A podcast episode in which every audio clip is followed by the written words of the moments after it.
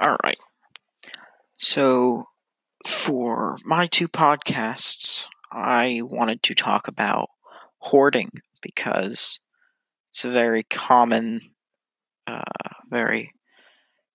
thing to do, I guess, right now, or so it seems, which I think is a little ridiculous. So I figured I would talk about that.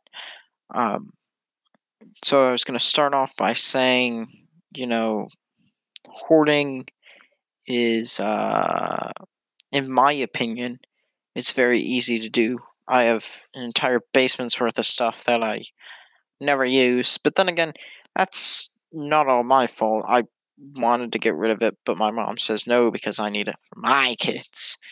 But hoarding now, because of this whole quarantine thing, is very annoying because it leaves people who didn't go out and buy 80 tons of toilet paper on the first day that they thought they were going to be trapped to have zero of it. And it just doesn't seem fair, I guess.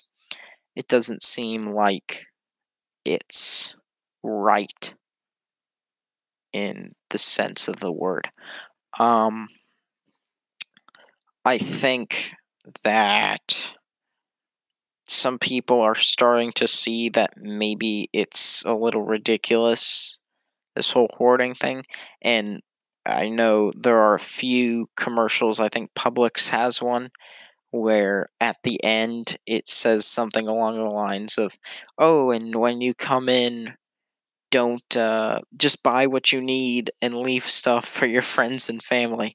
And I thought that was pretty funny because at least the Publix right next door to my house is, totally wiped out of all paper products. There are zero paper towel rolls. Who goes out and buys 8 tons of paper towel rolls? Doesn't make much sense. But, I mean, if nobody went out and bought all the paper towel rolls in the store, then there would be plenty for everybody. But that's just not how it works. So there is, for 2 weeks or whatever, or however long it's been going on, the only way you could get toilet paper is by going to the store at opening time at 5 or 6 o'clock and waiting outside the door. And even then you probably won't get any because, now they're putting limits on it. But before there were no limits on it, so it was just first come, first serve. And it was pretty ridiculous. It was a little ridiculous, I think. So that's what I thought I would talk about in my first one. I know we're supposed to be doing at least two of these, so I figured my first one would just be kind of a starting introduction-y thing. And then my second one, I don't really know. I'm just talking now to make up time, it seems like. But, all right. Hoarding, yeah, quite fun. All right, so podcast number 2. I think, because we're supposed to be doing these on the same subject, I guess, so this one will also be on hoarding. But I was going to talk about hoarding not based on the quarantine stuff. The quarantine stuff is, quarantine hoarding or whatever you want to call it, that was in the other one. But this one I think is just going to be talking about just the act of it. It's there's all these shows. I see all these shows, and it's kind of how do you buy? So the question that I pose, I guess, is how do you buy so much stuff, and yet all the people who store it in their house and store it all around their house. It's you can't walk in your house though. So when do you see that maybe it's not the smartest idea to hoard all of this stuff? When does that, sort of the realization of that kick in? Because to me, I can't really, I used to be able to do it. My room used to be totally messy all the time when I was much younger, and my parents would always get on me about that and be like, oh, you need to clean your room, yada, yada, yada, yada, yada.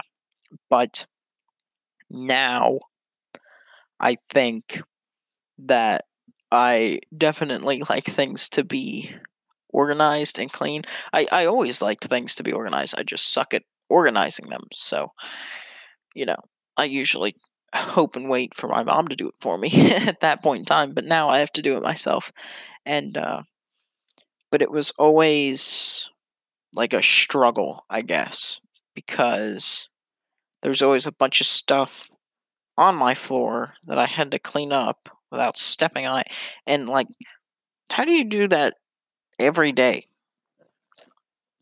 Because if your house is full of, well, I use the term junk lightly, but if your house is full of stuff that you've purchased, how do you, like, walk around? Like, you look at these shows, and these people are, like, climbing over their stuff to get to the living room. But I don't see how, what confuses me, I guess, is that I don't see how they see value in everything that they buy. And it's, in my opinion, somewhat weird, but I mean, everybody has their own opinions, I guess. But, yeah, it's not like, I mean, with those shows, it's not like, they're saving it for their kids. They just have it to have it. And I guess you would only really understand why people do that if you yourself were a hoarder. You yourself did that. So it's a little, you have to, like, take a step back, I guess, and look at it from their point of view. And I don't see how it works that way. I don't see how they see value in everything. But I mean, I'm a different person, so that's probably why. But yeah, hoarding, quite interesting stuff. This was the second podcast that I was going to do, so we now have two. So yeah. Awesome.